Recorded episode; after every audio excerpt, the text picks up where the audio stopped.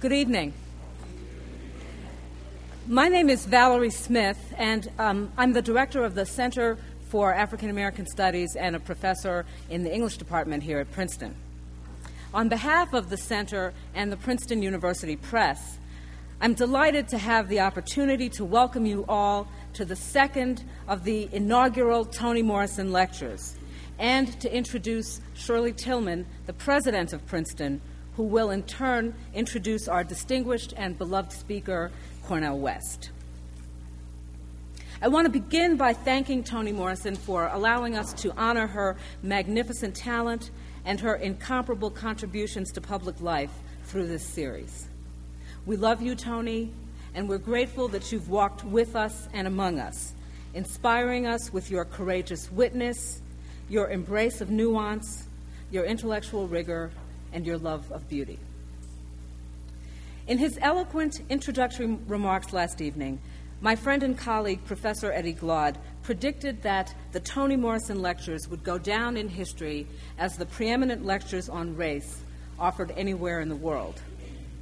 And if anyone had any doubts about that claim, they were certainly laid to rest by Cornel West's powerful opening lecture, which challenged us to consider from an historical perspective the gifts of black folk in an age of terrorism.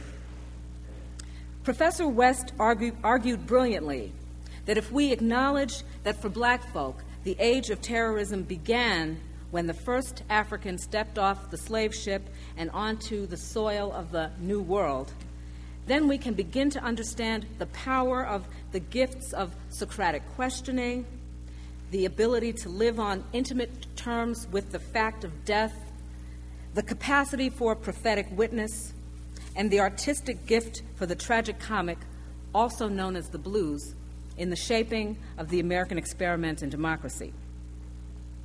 The Morrison Lectures are historic because they will enable the most original thinkers, the most eloquent speakers, and the most influential figures in the academy and in public life to come to Princeton and reflect in a sustained way about the meaning and the significance of race. These lectures are also historic because they will provide a forum that is once dynamic and permanent through which we will honor Professor Morrison's legacy. For not only will we convene each year for the lectures themselves and for the passionate conversations they will engender, but each series will be published as a separate volume by Princeton University Press. So imagine, if you will, year after year, adding one volume after another to the shelf you reserve in your bookcase for the Morrison Lectures. As they fill one shelf, and then the next, and then the next, these books will be a constant reminder and a lasting tribute to Toni Morrison and to what she once called the real life of the book world. And I quote, creating and producing and distributing knowledge, making it possible for the entitled as well as the dispossessed to experience one mind dancing with another. Now, it's my very great pleasure to introduce Shirley, L. Shirley M. Tilghman, president of Princeton University, this evening. Shirley Tilghman was elected Princeton's 19th president on May 5, 2001, and she assumed office on June 15th of that year. An exceptional teacher and a world renowned scholar and leader in the field of molecular biology, she served on the Princeton faculty for 15 years before being named president. A native of Canada, President Tilghman received her honors BSc in chemistry from Queen's University in Kingston, Ontario. After two years of secondary school teaching in Sierra Leone, West Africa, she went on to pursue the PhD in biochemistry from Temple University. During her postdoctoral studies at the National Institutes of Health, she made a number of groundbreaking discoveries while participating in cloning the first mammalian gene, and then continued to make scientific breakthroughs as an independent investigator at the Institute for Cancer Research in Philadelphia and as an adjunct associate professor of human genetics and biochemistry and biophysics at the University of Pennsylvania. Shirley Tilghman came to Princeton in 1986 as the Howard A. Prior Professor of the Life Sciences. Two years later, she joined the Howard Hughes Medical Institute as an investigator. And in 1998, she was appointed the founding director of Princeton's multidisciplinary Lewis Sigler Institute for Integrative Genomics. a member of the National Research Council's committee that set the blueprint for the U.S. effort in the Human Genome Pro- Project, Shirley Tilghman was also one of the founding members of the National Advisory Council of the Human Genome Project Initiative for the National Institutes of Health. She's renowned not only for her pioneering research, but for her national leadership on behalf of women in science and for promoting efforts to make the early careers of young scientists as meaningful and productive as possible. From 1993 through 2000, President Tilghman chaired Princeton's Council on Science and Technology, which encourages the teaching of science and technology to students outside of the sciences. And in 96, she received Princeton's President's Award for Distinguished Teaching. During my term as director of, of, first the program and now the Center for African American Studies, I've come to appreciate firsthand President Tilghman's courage, imagination, toughness, warmth, wit, and her profound commitment to this university. She and the stellar team of top administrators with whom she works, especially but not exclusively Provost Chris Eisgruber and Dean of the Faculty David Dobkin, have shown extraordinary leadership in ensuring that this great institution is at the forefront of identifying and meeting the challenges that confront higher education, the nation, and the world in the 21st century. I want to take this opportunity to thank you publicly, Shirley, for your enthusiastic and profound commitment to the expansion of African American studies through the creation of the Center. We're all honored that you've agreed to introduce Cornel West this evening. Thank you.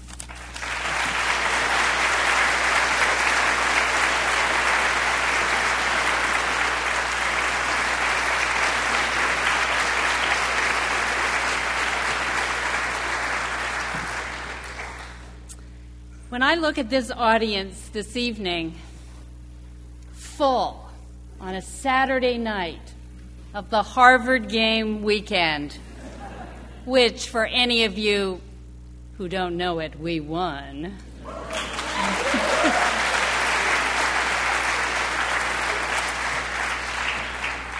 Coming to hear one of our nation's great intellectuals, I truly have hope for the future.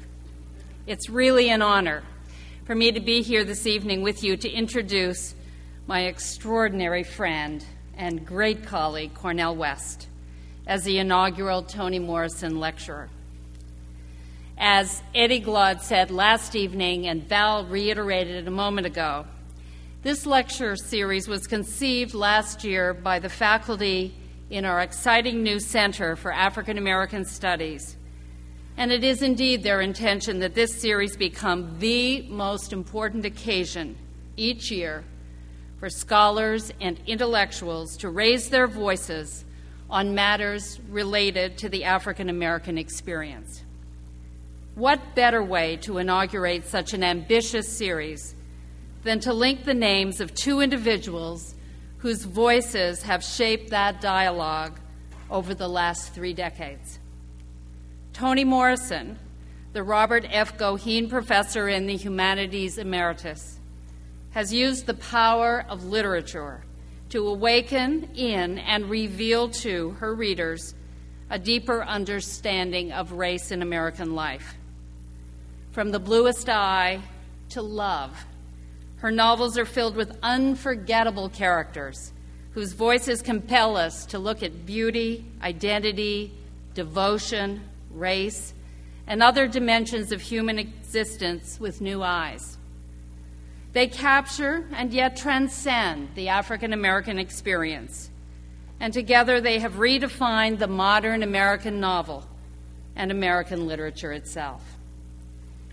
She has also brought to the teaching of art to a new level at Princeton, giving thoroughly lucky students each year the opportunity to study with working artists from all disciplines in the Princeton Atelier. This evening's lecturer is her dear friend and her equal in his own chosen profession of scholarship. Born in Tulsa, Oklahoma in 1953 and raised in Sacramento, California. Cornel West has been described as a rare blend of devout Christian, social activist, and provocative philosopher, an eminent scholar with 17 books to his credit, who has spent his professional life straddling the halls of academia and the town halls of America. It is hard to identify an arena in which he has not willingly and indeed eagerly embraced the opportunity to take his deep understanding of our history and culture to the people. From his TV, radio, and print collaborations with Tavis Smiley, to his star turn in the Matrix trilogy, to his hip hop CDs. In each of those venues, he is truly larger than life. West entered Harvard at the age of 17 and graduated magna cum laude three years later. He earned a PhD in philosophy from Princeton in 1980, producing a dissertation that was later published as The Ethical Dimensions of Marxist Thought. After teaching at Union Theological Seminary, Yale, Haverford, and the University of Paris, West returned to Princeton in 1988 as professor of religion and director of the Afro American Studies program. In 1993, West published Race Matters, a best selling collection of essays on the dynamics of race in America that the New York Times called a compelling blend of philosophy, sociology, and political commentary. In this volume, which captured national attention, West called for a new approach to racial issues, one that is neither conservative nor liberal, neither Afrocentric nor Eurocentric, an approach, to use his words, that begins with a frank acknowledgement of the basic humanness and Americanness of each of us.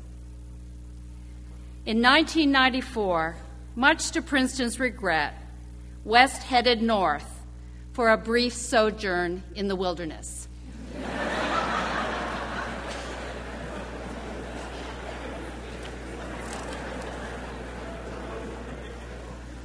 Absent, but not forgotten, West received the James Madison Medal from Princeton University in 1996, our highest honor that we bestow on graduate alumni.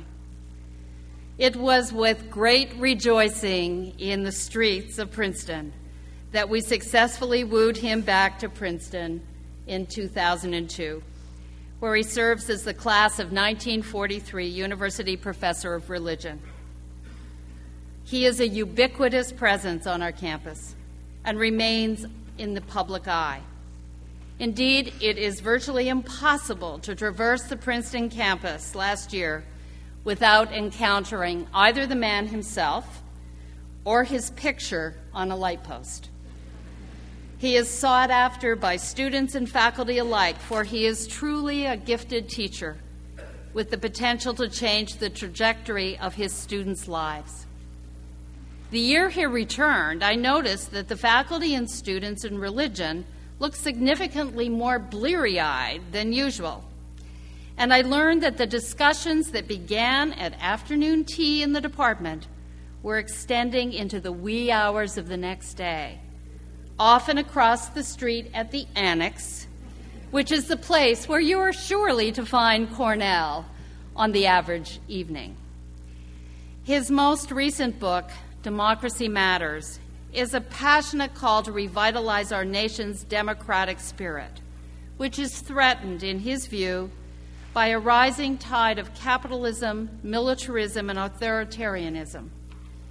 He remains what he has always been a compelling and occasionally controversial voice on behalf of, de- of a democratic socialism it is with enormous pleasure that I give you one of Princeton's truly shining stars, Cornel West, for his second Toni Morrison lecture on the gift of black folk in the age of terrorism.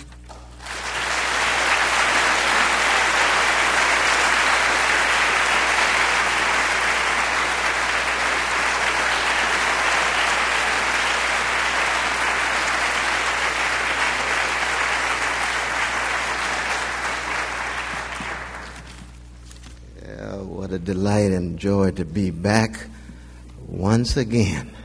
I was saying to myself, I'm not sure I would want to return to hear myself again on the second night, so I congratulate those who were here last night.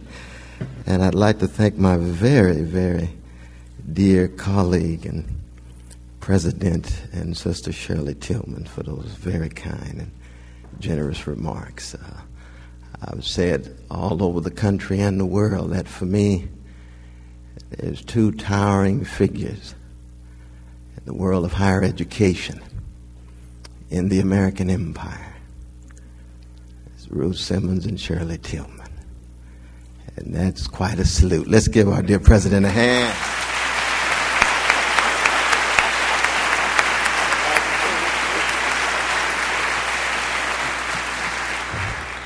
There's really something about Canada. See, Professor Peter Paris just retired from Princeton Theological Seminary from Canada. Brother Fred, Fred Appel, who was a distinguished member of the higher echelons of the Princeton University Press from Canada. Shirley Tilghman from Canada. Brother Harold Shapiro, former president from Canada. Princeton, we've got a deep debt to pay to our dear Canadian brothers and sisters, and I say that in all, in all honesty. Uh, last night, of course, I came close to tears trying to uh, talk about Toni Morrison, what she means to me. I will not repeat myself. I do echo my distinguished colleague, Professor Valerie Smith, when she says, Toni, we love you madly. And there's no doubt about that. We respect you deeply. I have my own private literary canon that begins with Sophocles and goes through Aristophanes and on the Dante and Shakespeare and Cervantes and Dostoevsky and beloved Anton Chekhov. And it takes a while to get to America. We're not known for our deep, profound, courageous, literary artists. We've got Duke Ellington and Sarah Vaughan and Louis Armstrong. But literary artists, and I mentioned three last night. I mentioned Herman Melville and William Faulkner and Toni Morrison. How rare it is to be in the physical presence of one of those who will be talked about and written about 100, 200, 300 years from now. We salute the one and only inimitable Toni Morrison.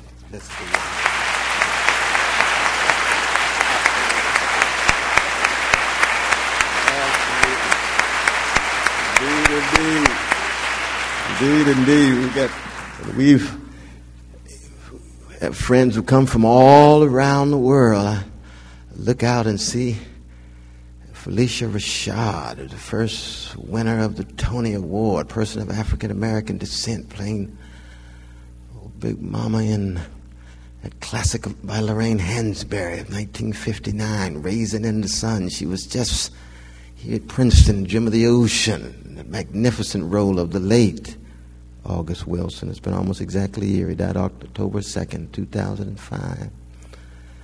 And of course, many know her as the, uh, the mother of America, the mother of black America with Brother Bill Cosby. Where is Sister Phylicia Rashad? Just raise your hand. Let's give her a hand, please.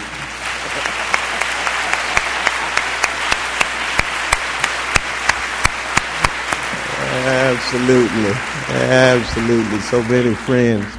See Brother Toby Sanders there, my dear brother, struggling in Trenton as a public intellectual. Always a blessing, brother. Professor Paula Mann with her beloved family, her mother and her children and brother. Driven a long way to be here.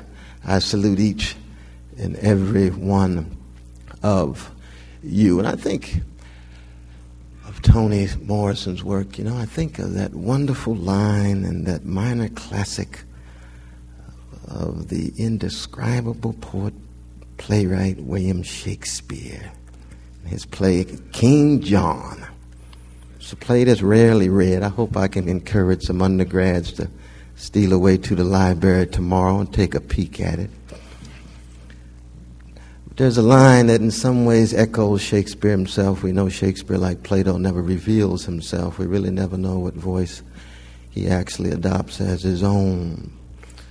Many scholars have reached the conclusion that this line has everything to do with his own vocation. It is sweet, sweet, sweet poison for the age's tooth.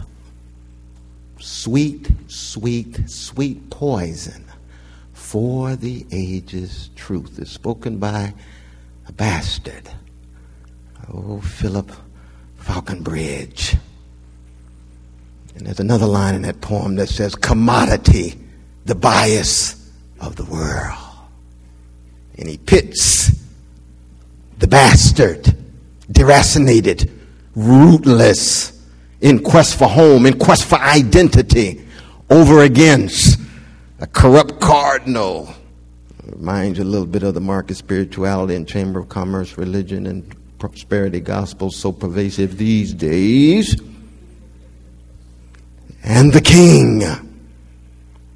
I think not just Toni Morrison's work, but I think what I tried to allude to yesterday in talking about the gifts of this particular slice of humanity, people of African descent, standing with dignity, taking action with such courage and compassion, with malice toward none, but with a righteous indignation against injustice, trying to empower those Sly Stone call everyday people, thoroughly democratic. Those three gifts, Socratic questioning on the one hand, prophetic witness for love and justice on the other, and then the tragic comic hope, that dark laughter that hides and conceals tears, psychic scars, and personal bruises, ontological wounds. I say it is a blessing to be here at Princeton to try to hold up this bloodstained banner. As you recall, last night I ended on the word maturity. I was echoing that of the great F.O. Matthiessen, the towering Harvard professor, for me, one of the great public intellectuals in the history of the American Empire in the 20th century. I mentioned he committed suicide in 1950. Had already written a classic on American Renaissance and those towering American writers of Whitman and Emerson Melville. But he said, Would America be unique among modern nations to move from perceived innocence to corruption without a mediating stage of maturity? That's where I ended yesterday. And that's where I want to begin today wrestling with this question of ways in which people of African descent in the United States have forged forms of maturity, what I call paideia, P-A-I-D-E-I-A, paideia, democratic forms of paideia in the face of American terrorism, what I was alluding to yesterday is uh, niggerization, ways in which black people constructed as niggers, taught to be fearful, taught to be afraid, subject to manipulation, gullible. easy to sell out because you feel as if there's no options or alternatives.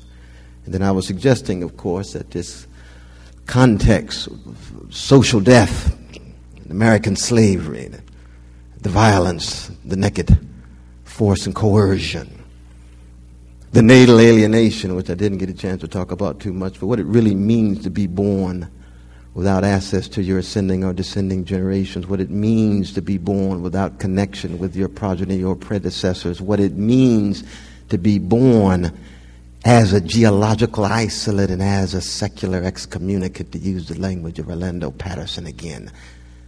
Alienated at birth and then dishonored, taught to hate one's self. I alluded to it very briefly in the question and answer yesterday. So that that social death that then moves into the civic death of Jim and Jane Crow and so on, the terrorism. Connected to psychic death and spiritual death, all as challenges. And then I suggested, of course, that since 9 11, we all feel unsafe, unprotected, subject to random violence, and hated for who we are, that the whole nation has become niggerized in a particular way. When I look at the American people, I see American citizens being constituted the way niggers once were intimidated, fearful, subject to manipulation, lied to, and if you oppose the lie, you are called a liar. Under control and surveillance, and if you resist the control and surveillance, you become the traitor. Mechanisms of torture you critique the torture, you become unpatriotic. And black folks say, been here before. Heard this kind of language before. And of course, I highlighted two grand moments, moments that I hope we never forget as a people in this very fragile experiment called democracy, given our tilt toward xenophobia excessive tilt toward class privilege, tilt toward white supremacy, male supremacy, anti Semitism, anti Arab sensibility, trying to hold on to the best of what the American tradition is all about. And I said, There's a Matilda's mother that says, she doesn't have to read George Bernard Shaw's play to know that hatred is a coward's revenge against those who intimidate you. So therefore, when she looks at her baby, she says, What? I don't have a minute to hate. I'll pursue justice for the rest of my life. What does Martin King say? Love, justice. Is that pure naivete? Is that just a refusal to come to terms with reality? Or is something deeper going on? And that's why anytime we talk about race in America, we're really talking about both a vicious legacy of white supremacy, but also various forms of resilience and resistance to that. It is a balance of forces, though often an imbalance of forces, often an asymmetric relation of power, but it's not an abstract category. There's concrete human beings who are suffering and shuddering and struggling to the best of their ability, some falling on their face, some even choosing to be gangsters. Some choosing to be scared and cowardly, some choosing to be lukewarm, some submitting to complacency and conformity and cowardice, yes, but Emmett Till's mother, Martin King, Toni Morrison, Du Bois, and others, they are that slice of black community, black tradition that stand tall, that straighten their backs up and say, We are going to build on this democratic form of paideia that is rooted in chocolate slices in America, that's grounded in the legacy of those who resisted the social death of slavery like Frederick Douglass and the civic death of Jim and Jane Crow like Ida B. Wells Barnett. And the fundamental question becomes, especially after 9 11, now that the nation has the blues, can we learn something from a blues people? And maybe if we don't, we'll end up losing this precious experiment in America called democracy. Just like in 1861 and 1862, thank God there was a white brother with a one year formal education pedigree named Abraham Lincoln that was willing to sit down with a Frederick Douglass and sit down with a Harriet Tubman and say, maybe I can learn something about your experience because we have to mobilize all of the intellectual, political, spiritual, existential resources to try to sustain this fragile experiment in democracy because the white supremacist forces down south have organized in such a way that uh, the Union is in deep trouble. Another way of raising the question is to say that, that now that we all have been terrorized, can we learn something from black veterans of American terrorism? Now that we all have been shaken from the light, that hotel civilization I alluded to last night, Henry James talked about, escaping from the darkness. Maybe we can learn something now from a people who've had to grope in darkness. It reminds me, actually, Toni, of the prologue of uh, Richard Wright's great text, Black Boy. Job 5:14. We meet in darkness at daytime. We grope in noonday as in the night. A people who can never experience the lights on in the hotel civilization, could never experience the sun out with that grand city on the hill. But in the darkness cast, those lethal shadows, those specters connected to killing fields and mean streets, somehow these people, these black people, continue to dish out gifts like Socratic questioning, like prophetic witness, like tragic comic hope and laughter and blues and jazz and rhythm and blues and the best of hip hop. What a challenge. What a grand challenge. The question is whether America is ready for it. And maturity is always about mustering the courage to look forms of death in the face and not to hold it at arm's length and escape from it, but work through it. That's precisely why life affirmation is rooted in facing forms of death. So I want to say something about this democratic paideia that produces this level of maturity enacted by Emmett Till's mother enacted by Martin King, and we can go on and on and on. I see Professor Hanson out there. He knows what I'm talking about. He's been teaching this for 40 some years at the seminary, and he's got a West Indian take on it, which adds some richness. That's Malcolm, and that's Marcus Garvey, and that's whole rich traditions becomes connected with with those of us who are now post Negroes. Our parents were called Negroes. That's very important because that's not true for Barack Obama, is it? He's not a post Negro. He's a beautiful black man who comes out of a wonderful family that's complicated. that right? He got a white sister, he got a Kenyan father. So neither one of them Negroes.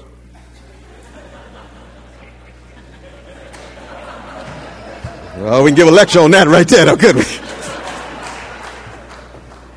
I'm not putting my brother down. I love him much. I'm just mentioned before. I'm just looking for more courage on his behalf. But the point is this.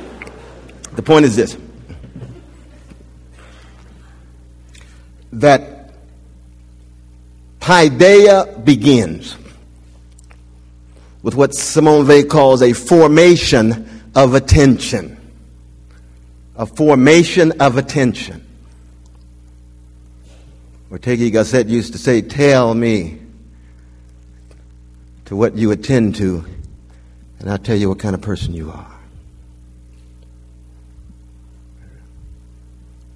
Of course, this is where Princeton comes in. This is where the great center, Stanhope, comes in. Princeton is fundamentally committed to democratic paideia. We're trying to convince young folk the shift from the superficial to the substantial, the shift from the frivolous to the serious. You can't just skate on the surfaces all your life and not come to terms with reality and history and memory and mortality. You've got to grow up. It is a perennial process. It's an endless process, but sooner or later, life is going to knock you against the wall and push you to your knees, and Prospect Avenue may not come to your rescue being facetious, but you get the point. You see. And when you look at the gifts of black folk and the issues of life and death and joy and sorrow and heartache and heartbreak, always already confronting you when your child, four years old, asks you, Why am I hated so? That is a serious question. You have to be able to respond in such a way that the bitterness of their soul does not lead them to be devoured, but at the same time, they've got to be able to gain access to resources to still walk through this chamber of horrors. That's the beginning of Paideia. Something is at stake Thank God for Socrates. As Erasmus used to say, St. Socrates, pray for us. And he was a Christian, Erasmus was. That's my kind of Christian. St. Socrates, pray for us. Paideia, crucial. Center and Stanhope, serious formation of attention. Doing what? Raising the issues of how do we engage in critical reflection, questioning, interrogation, mustering the courage to think so critically for ourselves that we're willing to think against the grain outside of the box, to be nonconformists, to fundamentally believe that there's something about intellectual integrity as an intrinsic value and therefore an openness to variety of different perspectives because we acknowledge the abundance of the inexhaustible variety of the way in which people view the world and therefore we must listen to one another. The very art of dialogue. It's so very important. And of course, we're losing the very art of dialogue in contemporary culture, but we won't have time to go into that. We can talk about in question and answer. Thank God First Eddie Glaude stood around. He's such a master of it. My God, Princeton is so blessed to have him and to see his blessed wife sitting right next to him. Socratic to the core as a young brother. I say as a young brother because I do think the art of dialogue is being lost among the younger generation.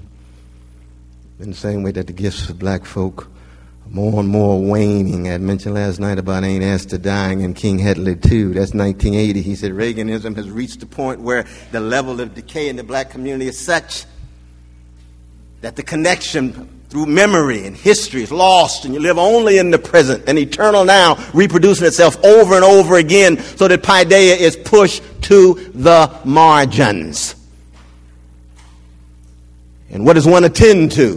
What do people attend to these days? Success, prosperity, security.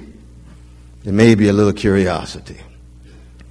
But no, this black version of democratic paideia says, no, don't be duped by success. Go back and read that white literary blues man, Tennessee Williams essay, The Catastrophe of success after the Glass Menagerie hit Broadway in 1945. What do you have in mind, Tennessee? I'm not against young people being successful, but if that's all they're about, they'll never be able to engage in serious paideia, especially from the context of the gift of black folk.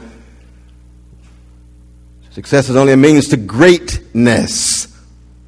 Where is the discourse about greatness? You can't talk about the gifts of black folk unless you talk about greatness.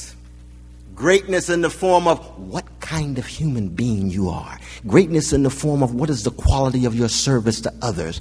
Greatness in the form of what is the depth of your generosity and how deep is your love for others. And I mentioned before, when I mentioned talking about love, I'm not talking about Hollywood. I'm not talking about television. I'm talking about love the way James Baldwin talked about it, the most daring, difficult, and dangerous force in the world, but the most transformative force the kind of love that makes you take off the mask because you, in fact, fear that you can't live without it, but you know you can't stay within it. unsettling. I always hope and pray that Princeton students leave the classroom at least two or three times in the four years that they're here and recognize that their worldview rests on pudding. Just completely discombobulated, disoriented. In fact, I ran into my dear brother the other day. Professor West, I'm thoroughly perplexed. I say, That's good. That's beautiful. That's beautiful. Reminds me, Alex, of Socrates. I go around infecting others with the perplexity I have been infected by. And don't confuse perplexity with curiosity. I have great respect for scientists like my dear president, distinguished biologist. Curiosity, yes. But perplexity is like the five howls of Lear at the end of Shakespeare's classic, when through his madness he learns some sense of humility, when the very root of who he is has been shattered. That's perplexity. That's a little bit different. Been going after the data, trying to render it consistent and coherent. That's what formation of attention is about. And that's why we are successful here at Princeton, here at the center, to the degree to which we can convince young people that you're not here solely for your career. You're here to find a calling and wrestle with. You're not here solely for a profession. You're here to find a vocation to grapple with. Well, you learn much from the gifts of black folk because you can't talk about the figures I have invoked without talking about a deep and profound sense of calling and vocation. Something that you are so self invested in and self immersed in that you cannot conceive of yourself not doing it. The way in which John Coltrane blew his horn 18 hours, went to sleep with the horn in his mouth, and woke up blowing. Now, that's a bit excessive, but you get my point way Joyce wrote to preserve his sanity. That's a calling. It's a bit excessive too, but you understand the point I'm making, you see. That formation of attention goes hand in hand with the cultivation of a self that has to do with confronting the night side of reality, the night side of history, the night side of mortality, as I mentioned before democratic paideia. To the degree to which we lose connection with a tradition that puts democratic paideia at the center is a degree to which our democracy continues to slide down a slippery slope with its materialism and hedonism and narcissism, rapacious individualism, to the kind of authoritarian road that it looks like more and more each day we seem to be headed. That's just how integral and constitutive the gifts of black folk can be. That's why race is never just marginal and additive. It sits at the center. And yet, even with those gifts, we, gifts we still may fail. Still may fail. There's no guarantee whatsoever. The that cultivation of self is the maturation of a soul. When you look very closely, at the various texts, towering texts, go back to David Walker's appeal I mentioned last night. And, oh, that first time that a black person stepped into Congress on February 12, 1865 Reverend Henry Highland Garnet, the pastor of 5th, 15th Street Presbyterian Church, and stood before the Congress. First time a black pe- person ever spoke in Congress. And what was the subject matter? Let the monster perish. Speaking to the 13th, 14th Amendments. Monster perish, what are you talking about? It's an acknowledgement that the democratic paideia I'm talking about is always against the backdrop of the catastrophic, the monstrous, the scandalous, the traumatic. That's precisely why one's whole mind, heart, and soul is invested in the education, the paideia process. But that's also precisely why it's never just about information. It's also about transformation. It's not just about perspiring, but it's also about being inspired. It's impossible to actually tease out any of the figures that I've noted before. You can't even begin to pick up a text by Toni Morrison, be it about the Breedlove family in the bluest eye, or be it about Pilate and Song of Solomon, without being both unsettled but also inspired. How did these people preserve their, insan- their sanity and humanity? What role did family, religion, faith, community, Gemeinschaften play? How does that relate to me, given the fact that I feel as if sometimes I am going mad, going insane? That's true for each and every one of us, not just a matter of black folk. Not at all. This issue of democratic paideia that ushers forth out of the black struggle for freedom is an intellectual challenge. It's a beautiful thing that Professor Melissa Harris Lacewell mentioned this point to me, and she's absolutely right when she read what President Tilghman had to say. It's a nice thing to have a president who gives the intellectual defense of the study of black doings and suffering so people can see that it's not PR, it is essential to the mission of the institution. That's hard to find. You can give the sister a hand, give another hand. That's hard to find. Very hard to find. And then when the first time I was asked to go to Harvard, I, I turned Harvard down twice before I went. First time I was asked to go to Harvard, I sat with the president. I said, What is your, intellectual, your, your intellectual defense of Afro American studies? Oh, I hadn't thought about it. It'd be wonderful to have you, though. No, this is not a place for me. It's not a place for me. Life's too short. It's not integral to what the institution is all about at the deepest level. The quest for truth, small t, the quest for knowledge, small k. And the formation of critical citizens. There's some notion of common good and public interest. Then we don't have a broad enough vision. Something is going on here that needs correction. I don't say that to put Harvard down and acknowledge he lost the game today and so forth. I'm just speaking, I'm just telling the truth. Just telling the truth. You see. You see. But this democratic idea it's not just essential, but it constitutes the democratic leaven in the American loaf. And that loaf can't grow. It's going to get stale as we see daily. And what happens as the citizens read more and more niggerized, manipulated, intimidated, pit one against the other, divided over and over and over again, feeling what? More helpless, more impotent, more distrustful of one another. We say, how was it that these particular black people resisted niggerization? See, Muhammad Ali was not a nigger. He resisted niggerization because of his investment in a democratic paideia. Martin King wasn't either.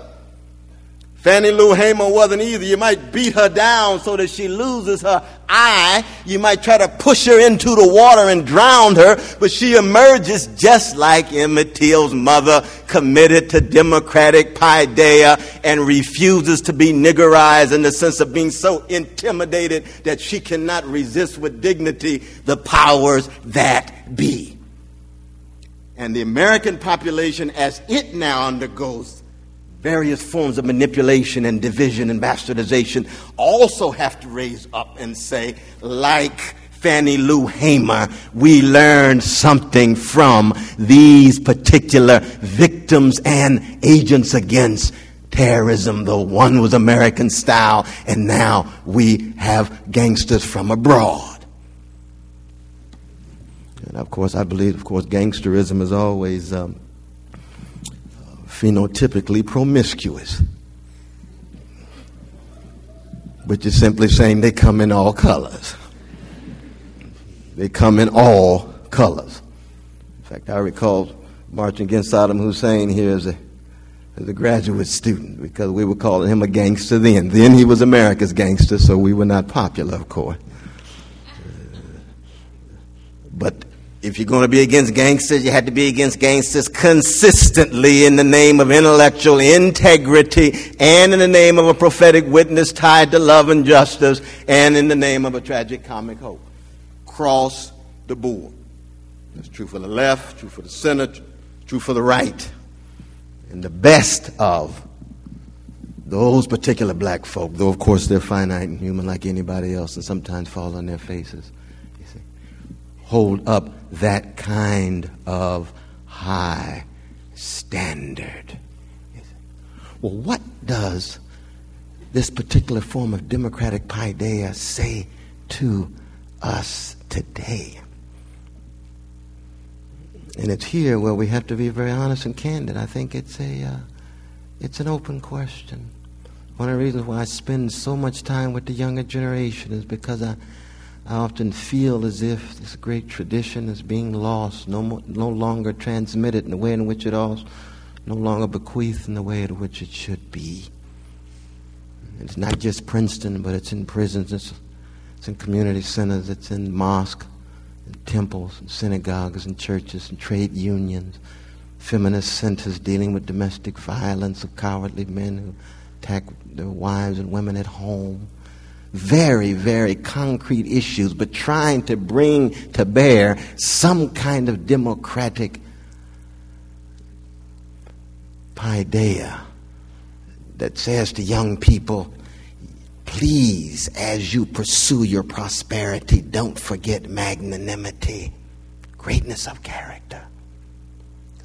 As you pursue your security, don't forget your integrity like Du Bois and Baldwin and Morrison.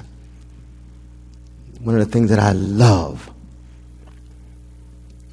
about those towering figures, Du Bois, Baldwin, and Morrison, is that they, they're unbossed, unbought, unafraid, unintimidated, bold, and fearless. That's a rare thing in the world all of us can learn, not by imitation. Emerson is right, imitation is suicide, but by inspiration. To view their example as a springboard and a launching pad. But that kind of freedom of mind, heart, and soul in the face of the social death and the civic death and the psychic death, as well as that spiritual death of just outright full scale nihilism, meaninglessness, lovelessness, hopelessness, which is also more and more pervasive these days, and not just in chocolate cities, in vanilla suburbs too. Tied to addictive personalities and dispositions, all to pacify a populace as they are rendered more and more powerless vis a vis the powers that be. It's a fundamental commitment to the sanctity and dignity of those late great James Cleveland called ordinary people. And democratic paideia is about how they can convince themselves to democratically take back power in the face of elite abuse of power. And yes, that third gift oftentimes is a last resort. That's where our artists play an important role. And I think it's no accident that when you look for truth telling these days, one more than likely has to go to the artist. Whatever form it takes, whatever form it takes, it could be M- M1 a dead prez. So this, they got this little brother now, Lupe Fiasco, sounds good to me, telling the truth. You can go to Toni Morrison, you can go to Thomas Pynchon, you can go to Tony Kushner. We just left, lost a giant in Arthur Miller. Stephen Sondheim's another great truth teller. Go to the artists. The professors, brilliant, smart, sophisticated, refined. How much courage? Always a question mark. Thank God they're doing what they do with the young folk. Yes. Yes, but as I started this lecture, you can't talk about the gifts of black folk unless you're willing to talk about things that you are willing to live and die for. And I'm not saying martyrdom is normative, but somebody's got to do it. It's the very blood of such folk that fertilize the possibility for democratic change and transformation of the next generation.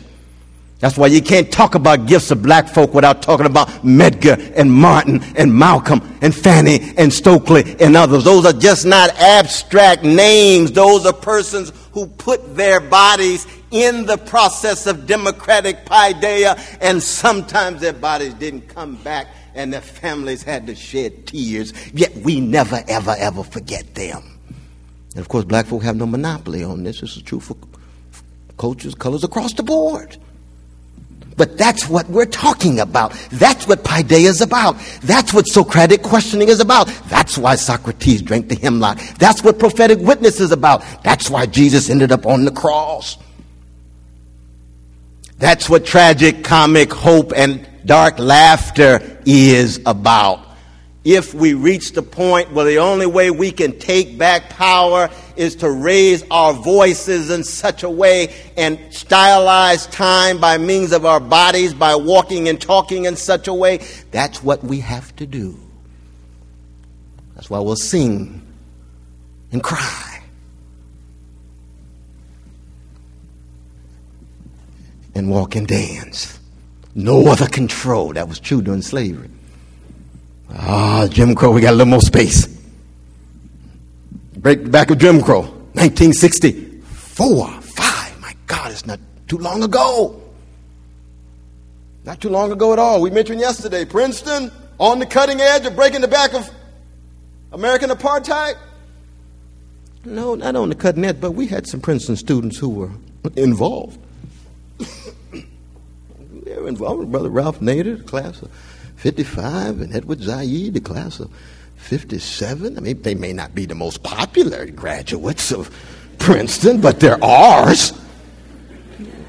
Just like Donald Rumsfeld is ours. I mean, we got a big family. We've got a complicated, heterogeneous, diverse group of folk out there. They're still Princetonians. I don't push Rumsfeld out of the family just because he's wrong.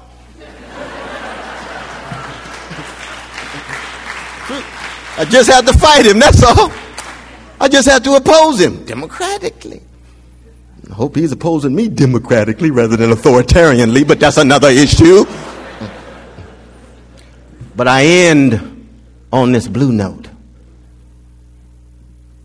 It's a note not just of laughter, but of dignity and defiance and dissonance in the minor key again. And the blue note has everything to do with holding out for the possibility of democratic paideia once again becoming a powerful force. Learning how to live, learning how to die, learning how to die by criticizing one's own assumptions and presuppositions in such a way that you let some of them go, that you give some of them up. And each time you do that, it's a small death. And it's the only way maturation, it's the only way maturity comes about. And that's one of the crucial ways in which the Democratic Paideia honed out over time by black people in the age of terrorism that did begin when the first dignified African stepped off that slave ship into this whirlwind of white supremacy. One could call it the absurd, but I follow Samuel Beckett. He says, No, the absurd is even too abstract. Just call it a mess. I love Beckett. How do we live and generate art that allows us to come to terms with the mess? Of course, I call it the funk. That's really what it is. It's quite telling that Shakespeare ends King John, this minor play, but I think full of so much deep meaning. He reverses the tradition of Elizabethan playwriting, where usually the person with the highest rank has the last word. But in this play, it's the old bastard, Philip, who has the last word, which for Shakespeare means there's a sense in which he is the real king, but he's the king of magnanimity. He's the king of integrity. He's the king of greatness, even though the king of success and prosperity and power still reigns.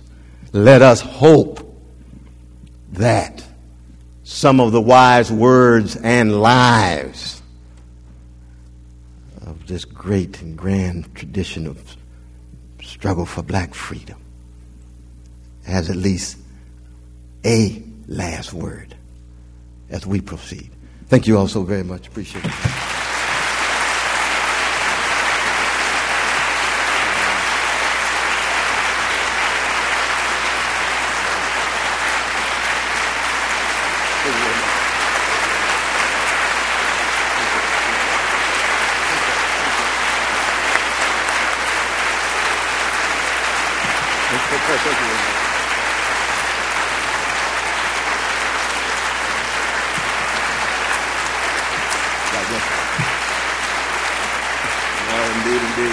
Appreciate it. Been very, very patient. I appreciate that. We've got good time for questions, queries, commentary. Do not hesitate. It's so kind of you all to come back on a Saturday night like this. So. I think we do have microphones, right?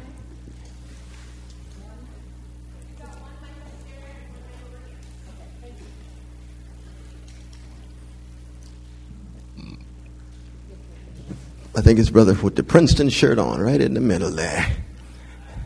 Good to see you. But you just stand up make sure everyone can hear you, though, brother.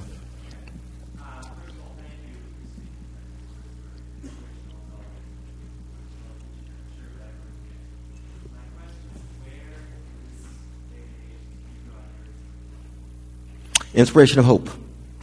Yeah, I appreciate the question. One is that, you see, I have a. Uh, fundamental dedication to the three dimensions of time the past, present, and the future. And so I begin with the past. I begin with piety. Uh, by piety, we mean paying debts to those who came before and the sources of your movement from womb to tomb as a force of goodness in your life. So I begin with my mama, basically. I mean, that's really what I want to say. Uh, it, it, it, begins with mom and dad, you know. Uh, last night when I, was, I began invoking uh, Toni Morrison's blessed parents because it begins with persons who uh, provide a certain kind of unconditional love for you, a love that you know in the sense you really don't deserve. It's a sheer act of grace. It's almost a, it's almost a kind of, uh, I mean, W.H. Auden has this wonderful definition, definition of agape as the, that eros mutated by grace. So it's not just an addition, it's a, conver- it's a conversion that allows you to have wind at your back. So I could not downplay um, the role of, uh, of mom and dad or, uh, or my brother Clifton and two sisters, and even my kids. It'd be true for Clifton, my son as well as my beloved daughter uh, Zaytun. So that it's very much family, and then from there goes the friends like Brother Eddie, Tavis Smiley, Tony Mars, and on and on. You know, inner close close circle of friends, and then from there it goes to my conversation with the dead, and I, I tend to be in continual conversation with Chekhov. He speaks to me regularly. Absolutely. There's a short story you, you'd probably want to read called Rothschild's Fiddle. You read that tonight or tomorrow, brother. It's a hell of a text. And it illuminates some of what I'm talking about today the relation between music and death. It's a blues story, even though Chekhov's Russian, you know. It's blues to the core. And of course, you're in my class, so we have wonderful dialogue about some of that other stuff we, we, we get into. So it's good to see. No, indeed.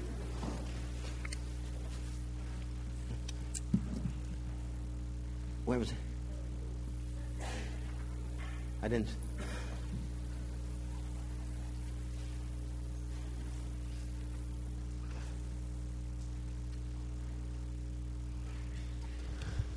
Thank you. Uh, Professor West, my name is Bruce McBarnett, class of 80. And a question that I had for you uh, today, I was certainly very impressed with your presentation, as always, is uh, the democratic uh, paideia of which you speak. Uh, what group or institution, type of institution or segment of society, besides universities, do you see as uh, taking the leadership in providing the resurgence of this uh, democratic paideia? Yeah, it's a good question, but I didn't want to uh, make any predictions, though. I mean, your question has to do with what is in place at the moment. I think you find it in a variety of different forms in very different contexts. You do see it at the university. You've got this wonderful conversation going on, you've got intellectual ferment going on, and you've got a slice of courageous engagement that spills over in such a way that persons outside not only have to take notice, but have to try to internalize and become part of some kind of motion or movement. Uh, you've got in prophetic churches. Uh, when I talked about some of the more Constantinian churches, yeah, I was just a little critical in terms of the market spirituality and so forth. But uh, prophetic churches haven't completely disappeared, they're just not highly visible. But they're there and they can emerge. Prophetic synagogues the same way. Prophetic mosques would be the same way. The problem is is that they've yet to be able to come together in such a way that they coalesce and actually create a kind of space where together they can begin to talk about changing the larger society. Now, my hunch is is that uh, just look at I mean, American history. Of course, has various cycles. We've got Professor Daniel Rogers, who's written some of the most uh, insightful and wise stuff on on American history, though. But I do think that. Uh, the dialectical interplay between social movements on the outside and courageous politicians on the inside makes a difference. So there's a kind of radical fire under reform and when that radical fire tends to dampen, then those potential reformers end up well adjusted to a system that is often characterized by not lethargy. Or to use the language of Russell Feingold, who's a politician actually I have great respect for. What did he say on the Florida Senate, Toga Claudia? He said, uh, We are in a system characterized by legalized bribery and normalized corruption. I said, Wow. He's on the inside saying that, right? You can imagine what it looks like me, deep Democrat, you know, radical Christian and so forth. So, good God, Russell, I appreciate you telling the truth. That doesn't mean you give up on it. It just means that you have to try to reform, broaden things on the outside and work with those on the inside. Uh, I had mentioned some politicians, for example, somebody like Phil Angelides running for governor in, uh, in California, who I'm spending a lot of time with against Arnold. Looks like it's David versus Goliath at the moment, but we don't know. Things will change. Obama himself may get more fire, get more courage, and end up surprising all of us and be a magnificent politician if he lives. You know, you never know, black man run for president. Uh, uh, I'm praying for the brother already. Just talk about it. He's going to need some protection.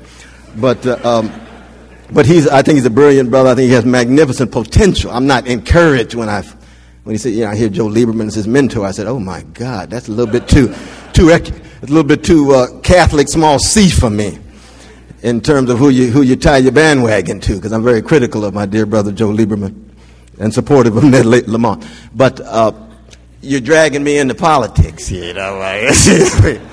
And of course, the kind of paideia I'm talking about has as much to do with mind, heart, and soul orientation and so forth as ideology and politics. Ideology and politics is always a part and parcel. But when you talk about what kind of human being you want to be, what kind of courage you have in the face of various forms of death, that cuts much deeper than just politics. Because I have a whole host of folk who agree with me politically, but I don't have a whole lot of respect for them on a human level. You see? Because they're cowards in other contexts of their lives. You see? I mean, I love them, don't get me wrong, but I mean, I. And I, I, have people who I have deep ideological and political disagreements with, but they're persons of principle. I just realized, I just argue that they either got the wrong principle to draw the wrong inferences from the principles that they have. You see what I mean? I mean, like the course we're going to have with Brother, uh, brother uh, Robbie George. I just I can't wait to be able to teach with my brother because I have respect for him as a very sophisticated conservative thinker, and we're going to learn a lot together. We're going to wrestle with great texts and then we'll go out to lunch and I'll try to tell him why he's wrong. He try to tell me why I'm wrong.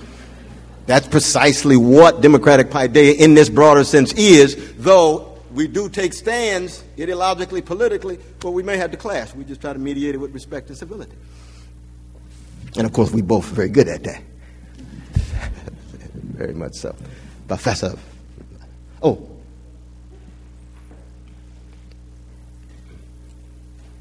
Thank you so much, Professor West. Um, Oh, in see you. thinking about Director Smith's notion of Yeah. yours as the first volume on what will all become our Morrison shelves, I invite you to hold us as a faculty accountable to the question of courage that you laid out.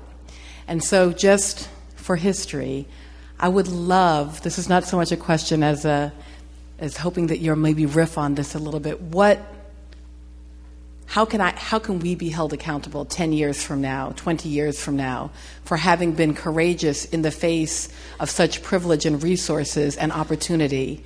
What do we have to do to make this possible? Mm, oh, I appreciate the question. You all know Professor Melissa Harris Lacewell what such a wonderful, wonderful uh, presence here at Princeton. I guess just kind of what stolen from University of Chicago, or you just left University of Chicago, I guess, though, huh? with your blessed little gift from heaven there too, Parker. Uh, I, I think there's so many different kinds of accountability. I don't believe in a um, a short-term immediate accountability downplay the long-term accountability. Uh, accountability functions on a number of different levels. Uh, uh, and so I think, on the one hand, we try to make these lectures as honest, as candid, uh, as insightful and truthful as they can be.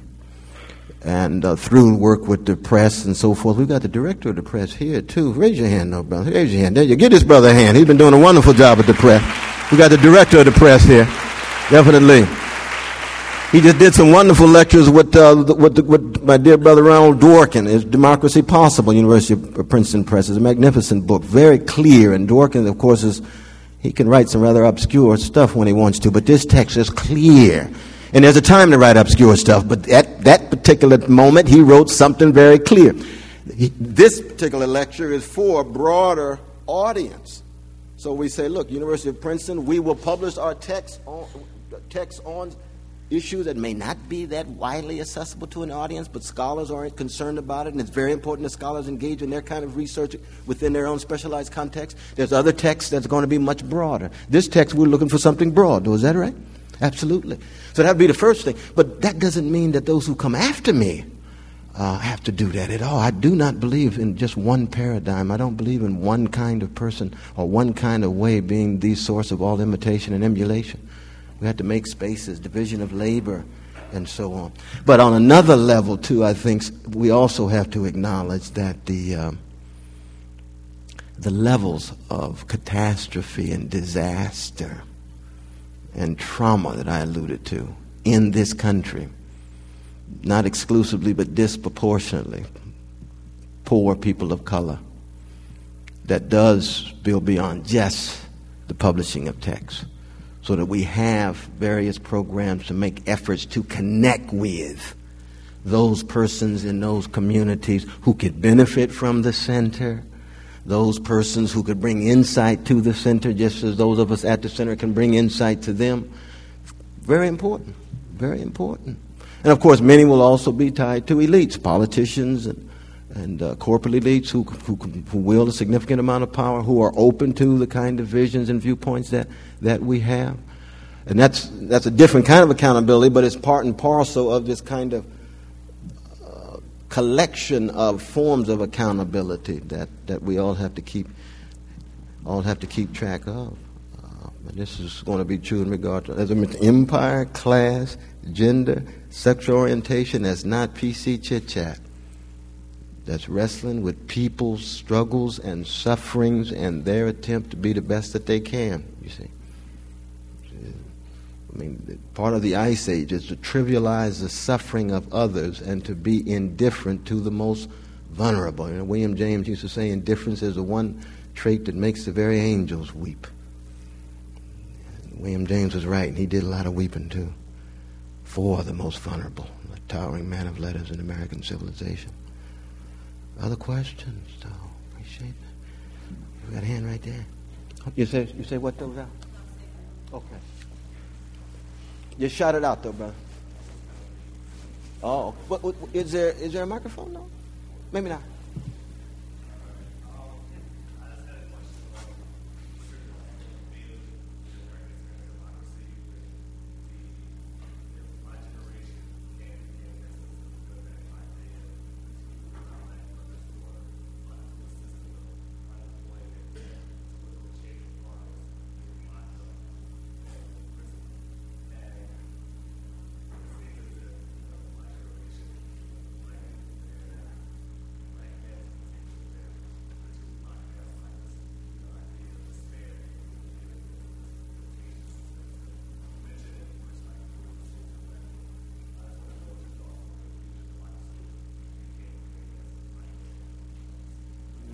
Appreciate it, Quinn. You all hear the question over here? What happens if we don't regain the sense of democratic pride, especially for young black brothers and sisters in uh, urban context? Uh, uh, well, it's already frightening. I mean, the catastrophe already, has already reached a, uh, a, crisis level in terms of, I mentioned just briefly, in terms of the, uh, the criminal justice system with the, with the high school dropout rates tied to underground uh, um, economy, buying and selling of drugs and so forth. Um, the prison population, of course, not just losing the right to vote, but oftentimes getting locked up. Uh, 62% of them for soft drug sentences. And I always remind my Princeton students that if the police enforced the drug laws at Princeton at the same level of intensity as they do in Trenton, the jails would be more colorful. And I'm not encouraging them to do that. It's just that we have to recognize that there is a differential treatment. You got young people just flying high in the friendly skies across race. We know that. and I'm not for that at all, but I'm just talking about facts. But the fact that a disproportion of black and brown and poor, and more and more white poor, are getting caught in that way, you see. And I think we end up with a more authoritarian America. And unfortunately, again, there's always the sense that that authoritarian reach touches the poor first. When it begins to hit the middle classes, all of a sudden we got a crisis. Just like I'm thoroughly convinced that, you know, if we had a draft and Princeton, Harvard, Yale, Columbia students had their bodies coming back in coffins, it would be hard to hide them. It'd be difficult to hide them. Because all of a sudden their powerful parents would say, you know what? This is taking it too far. You're going to put my baby's coffin on television. You're going to put that thing on television. We are in a war. We're in a war. We're on it together. How come it's, how you going to render it invisible? Which is to say, when it begins to touch the middle classes, all of a sudden then that differential treatment kicks in. And begin to say, oh my God, this is real injustice. My God, there's really people dying. No, people have been dying the whole time. I go into black churches, I, I ask, how many of y'all have relatives in the army? 90% raise their hand. 90%. You then you go to well-to-do neighborhood. I like to go well-to-do neighborhood. Got friends there. How many y'all got cousins in the army? Well, uh, John is a Marine, but he got interested in U.S. history and got tied into a concern about the army, and next thing you know, he was gone. The only one there. I said, wow. What a difference. You can imagine what it's like if that draft hit equally across the board. And I'm not calling for a draft, I'm just saying it exposes the differential treatment. And we can say this across, across the board. I was just at St. George's Prep School just last week in New- Newport. Wonderful place. with John Bryan Diamond, who was the uh, cousin of John Brown the founder of Brown University. And you all know what's going on at Brown right now with Sister Ruth, President Ruth Simmons' connection with slavery and so forth. Diamond's a cousin. He's tied to slavery too. You go up there, you got 327 students, you got 200 acres, they got classrooms of seven in every class, and you tell those young folk, you're brilliant every day, whether they are or not. You just keep telling them. You're brilliant. You're brilliant. Next thing you know, they, they really start believing. They start internalizing. God, I am brilliant. I be damned. I thought I was mediocre, but I really am brilliant. The grades go up, self-confidence goes up. Next thing you know, they're on the way to Princeton. That's fine. We want we want brilliant, hardworking folk tied into Paideia. But can you imagine what it would be like if that kind of treatment were true in the urban context? Jamal, you were brilliant, brother. You think so, Brother West?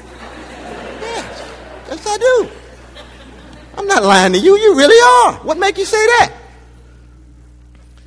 I just believe in your potential. That's what to tell the white brothers and sisters. It's just a matter of believing, getting in to have confidence. Get moving, be disciplined, be determined, don't give up, don't cave in. We know it's not a mystery in terms of how you treat young folk. It's just that it's a low priority when it comes to poor children. Now, this is not preaching, it's just a matter of objective fact. the evidence is such that there's a low priority. There's no will among significant influential sectors of the populace to highlight and put a premium on education for poor children. And chickens do come home to roost, as I said yesterday. You reap what you sow. Sooner or later, the whirlwind returns. And there'll never be enough police and prisons to deal with that whirlwind as it continues already to return over and over and over again. And thank God that we do have not just a uh, um, you know magnificent ac- academic scholars, but uh, uh, sophisticated thinkers and analysts, the Douglas Masseys and others, the Catherine Newmans and others, who are hitting this issue head on. And it's a challenge that uh, affects each and every one of us. I'm sorry to go on so long, though, but uh, I saw another hand somewhere. We've got good time. Yes, here is right here. Thank you again for your knowledge. I have a quick question for you. Do you think the uh, quest of the immigration community currently, particularly the Latino portion of the immigration community, is in a way accepting the gifts of black folks in their quest for participation in the American democratic experiment? Yeah, it's a good question. Appreciate that question. I'd alluded yesterday about my being in New York at 9 11 with uh, Brother Freddie Ferrer, who was going to be the first Latino mayor uh, just as I worked very closely with Villaraigosa in Los Angeles, f- first when he lost, and then, of course, when he bounced back in Los Angeles. But as you know, the question is not so much just one's ethnic or racial identity, but it's what is the moral content of that identity and what are the political consequences of that identity. The reason why I work closely with both of those Brown brothers is because they have a vision, they have a democratic vision. They understand, just talk about democratic paideia. So when they stand up, Martin King means somebody, not just as some icon on a pedestal but as part and parcel of a tradition they're a part of. Harold Washington means something to them as a great mayor. You see what I mean? In the way in which, you know, Johnny Ford doesn't, who's a black, relatively conservative mayor down in Alabama. So it's not a matter of skin pigmentation or, or, or, or just one's phenotype, right? It's their larger democratic vision. I think that Latino communities, and we have to just aggregate the category, as you know, because you got Puerto Ricans, you got Salvadorians, you got Dominicans, you got Chicanos, and so forth and so on. All that rich heterogeneity and diversity that that category subsumes all these different populations. It's split. It's deeply split. And so you're going to end up just like in other communities with some folk resonating with, with much of what I'm talking about with Du Bois and so forth and so on, and others who will say, uh, "No, that's that's that's not me. I'm uh, I'm, I'm, I'm, I'm, tying it to some other gifts, not these kind of gifts of black folk that, that uh, West is talking about, politically speaking. I mean, they still going to listen to rhythm and blues and jazz because they want to be able to boogie down in their own way. When the right wing folk can still get their groove on, you we know that. Uh, uh, so it's a complicated thing in terms of what they what they appropriate. Uh, uh, but uh, I have hope for building bridges between so called brown and black folk. I have great hope in that I grew up in California, and so the black community was right in one corner, the brown was in the next. All of us dealing with apartheid like conditions and so forth, learn how to communicate with each other beyond language. And uh, uh, it was a magnificent uh, childhood with black and brown in, in, the corner of Sacramento, California. So I do have some, some hope in that regard. But I'm not naive. I know that there always be uh, uh, uh, deep splits in, in, in the community in this regard. One last question. Absolutely. Tony, you didn't want to ask the question, did you? Oh, yeah, okay. Because I hate to have Tony just sit here and not say one word, you know what I mean? But, but go, we go, ready to go. Your last question, though, brother.